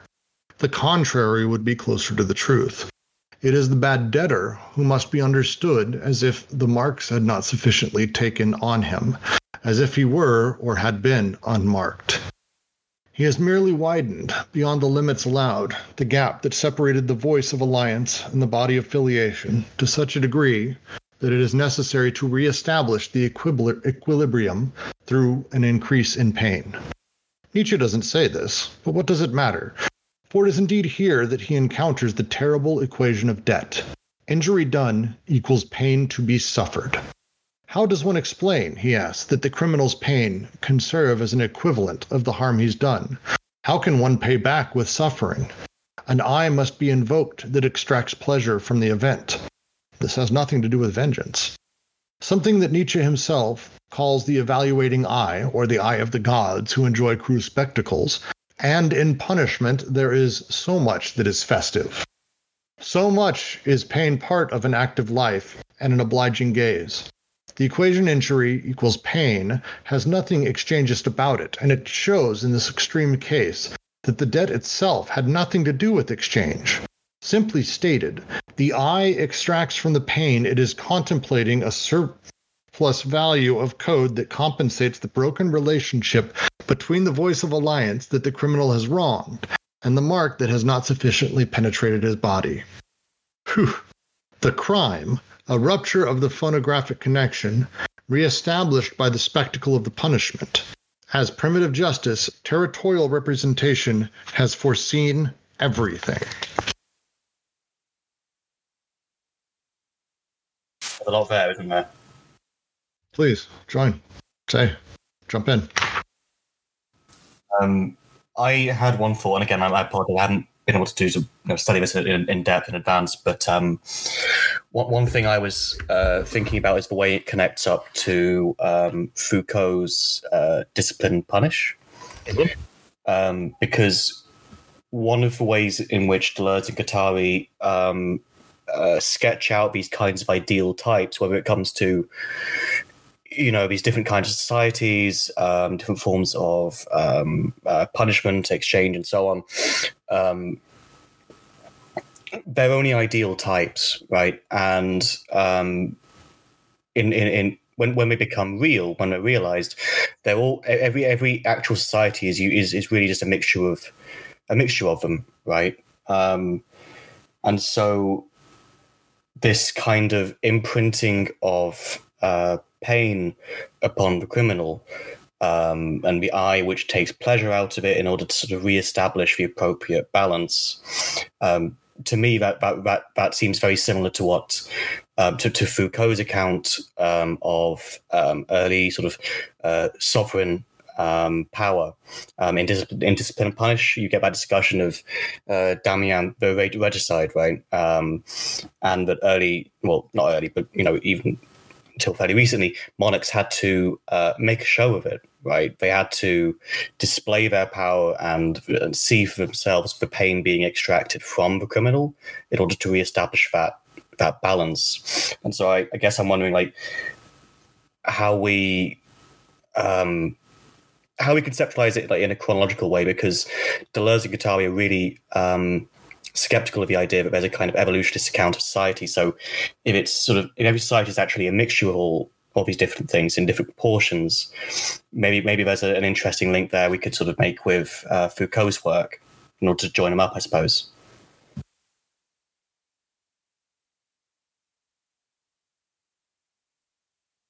Hopefully that made sense. Yeah, that's good. That's great.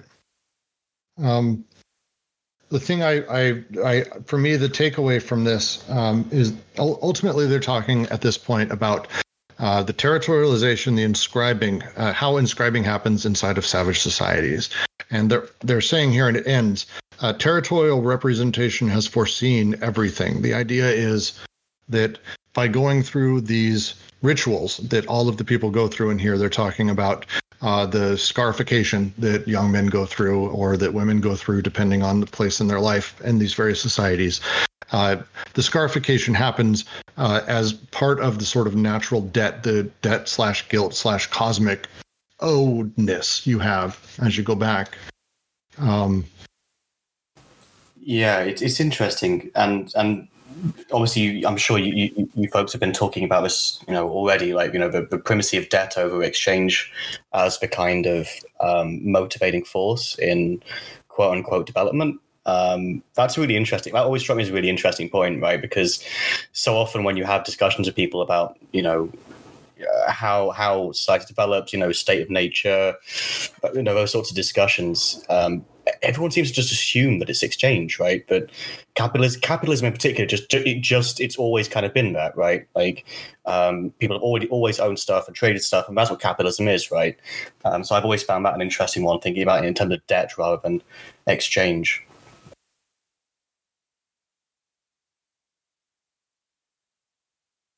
So as they go through this, and this paragraph, I, I, I really enjoy. Um, at least it, it helps me understand when we talk about how the inscription happens within the socius of the savage. That their their world, the the representation, the things that are inscribed, it's already assumed by the people that everything is sort of, uh, I don't want to say paid for, but that may be the way to talk about it. That that's how I'm reading it. That everything is very much already paid for by going through these rituals. That the debt is that this is sort of that cycle the thing your life produces your debt. By doing this you you pay that back. The the criminal uh, who does these things it's it's seen as though they obviously didn't do it properly. They didn't uh, you know, experience the pain the way that they were intended to. They didn't take it in properly. And so it's it's on them almost rather than it's on them for failing Oh, and and then a good point is that um, you know Goux wrote this book called uh, Oedipus the Philosopher, where he he makes the point that Oedipus is a failed hero. He failed the initiation. So, you know, it's quite interesting to think of that as the uh, you know the hero is the one who goes through the initiation and the the inscription takes in the hero but uh, Oedipus is a product of the failure of the, the initiation. So the inscription did not take Oedipus.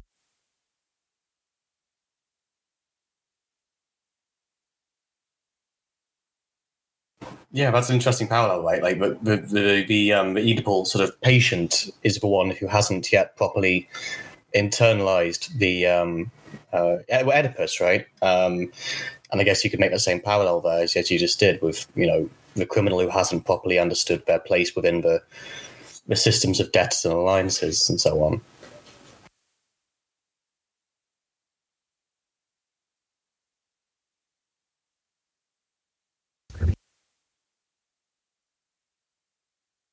Well, then with that, I will uh, read out the last paragraph of this section, and uh, we can discuss for a few moments. We've got a little bit of extra time today, so I think it would be worth just going over and uh, hashing out some stuff before we do the review tomorrow. Coding pain and death, it has foreseen everything, except for the way its own death would come to it from without. They come like fate, within, without reason, consideration, or pretext. They appear as lightning appears, too terrible, too convincing, too sudden, too different, even to be hated. Their work is an instinctive creation and imposition of forms. They are the most involuntary, unconscious artists there are. Wherever they appear, something new arises, a ruling structure that lives, in which parts and functions are delimited and coordinated, in which nothing whatever finds a place that has not first been assigned a meaning in relation to the whole. They do not know what guilt, responsibility, or consideration are, these born organizers. They exemplify that terrible artist's egoism, that the lo- look of bronze and knows that has the look of bronze and knows itself justified to all eternity in its work, like a mother and her child. It is not in them that the bad conscience developed. That goes without saying. But it would not have developed if a tremendous quantity of freedom had not been expelled from the world, or at least from the visible world, and made as it were latent under the hammer blows and artist's violence. It is here that Nietzsche speaks of a break, a rupture, a leap. Who are these beings, they who come like fate? Some pack of blond beasts of prey, a conqueror of monster race, organized for war with an ability to organize, unhesitatingly lays its terrible claws upon the populace, perhaps tremendously superior in numbers, but still formless. Even the most ancient African myths speak to us of these blond men. They are the founders of the state. Nietzsche will come to establish the existence of other breaks, those of the Greek city state, Christianity, democratic and bourgeois humanism, industrial society, capitalism, and socialism. But it could be that all these, in various ways, presuppose this first great hiatus, although they all claim to repel and fill it. It could be that spiritual or temporal, tyrannical or democratic, capitalist or socialist, there has never been but a single state, the state as dog that speaks with flaming roars, and Nietzsche suggests how this new socius proceeds a terror without precedent, in comparison with which the ancient system of cruelty, the forms of primitive regimentation and punishment, are nothing. Concerted destruction of all the primitive coatings, or worse yet, their derisory preservation, their reduction to the condition of secondary parts in the new machine, and the new apparatus of repression, all that constituted the essential element of the primitive inscription machine the blocks of mobile, open, finite debts, the parcels of destiny, finds itself taken into immense machinery that renders the debt infinite and no longer forms anything but one and the same crushing fate. The aim now is to preclude pessimistically, once and for all, the prospect of a final discharge. The aim now is to make the glance recoil disconsolately from an iron impossibility. The earth becomes a madhouse. We get to finally move into the barbarian despotic machine, which is great. Yeah, I mean these these first bits about um, the you know the uh, you know what they call primitive you know territorial machine or whatever you know uh, that, that that for me is the hardest part of this chapter. Like there's so much detail about um, the markings and inscriptions and the rituals and pain and so on, and the anthropology and ethnography, it, it, it gets really hard to keep track of it sometimes in my head, I think. I'm sure other people have similar experience with it. No, I fully understand all of this very easily. um, yeah, no, it's it's it's a lot. There's just a lot. Interesting um, um, question question that, that gets sort of proposed, I suppose, in, in, this last paragraph. I don't know if there's necessarily a, an answer here yet, um, at least in, in, in, this section of the book, because um, they're, of course, you know, they're broadly indebted to uh, Clastres's uh, society and state in this sense, right? But in that sense, they both have a common problem, which is that um, given that, that, they both agree that um, uh, quote unquote primitive societies have um, actively sought to ward off the possibility of the state. Um, the question then is how is it that um, in almost every case the state has nevertheless you know come to uh, come to dominate. Um, where does that sort of transition point happening? Obviously, there are certain sites where it hasn't happened, but you know most have. Um, so where does that transition point come from? And and here he sort of you know draws on Nietzsche, this sort of um, this event, right? This, this you, you, it's really all you can say is it's it's this event, this coming of the um, of these invaders who you know mark down that that new uh, strata, right? Of they stratify that smooth space. Um, and I found that an interesting question. I will say that um, I was reading a little bit from A Thousand Plateaus recently, and I think they, they give a better answer to that, the question about transition in A Thousand Plateaus. And there is also a really good book by John Protevi called um, Edges of the State, um, which basically takes Deleuze, Guattari, Clastres, um, and uh, contemporary anthropology and uh, neuroscience to talk about these questions. So that's just another recommendation. Like, want to go further on that.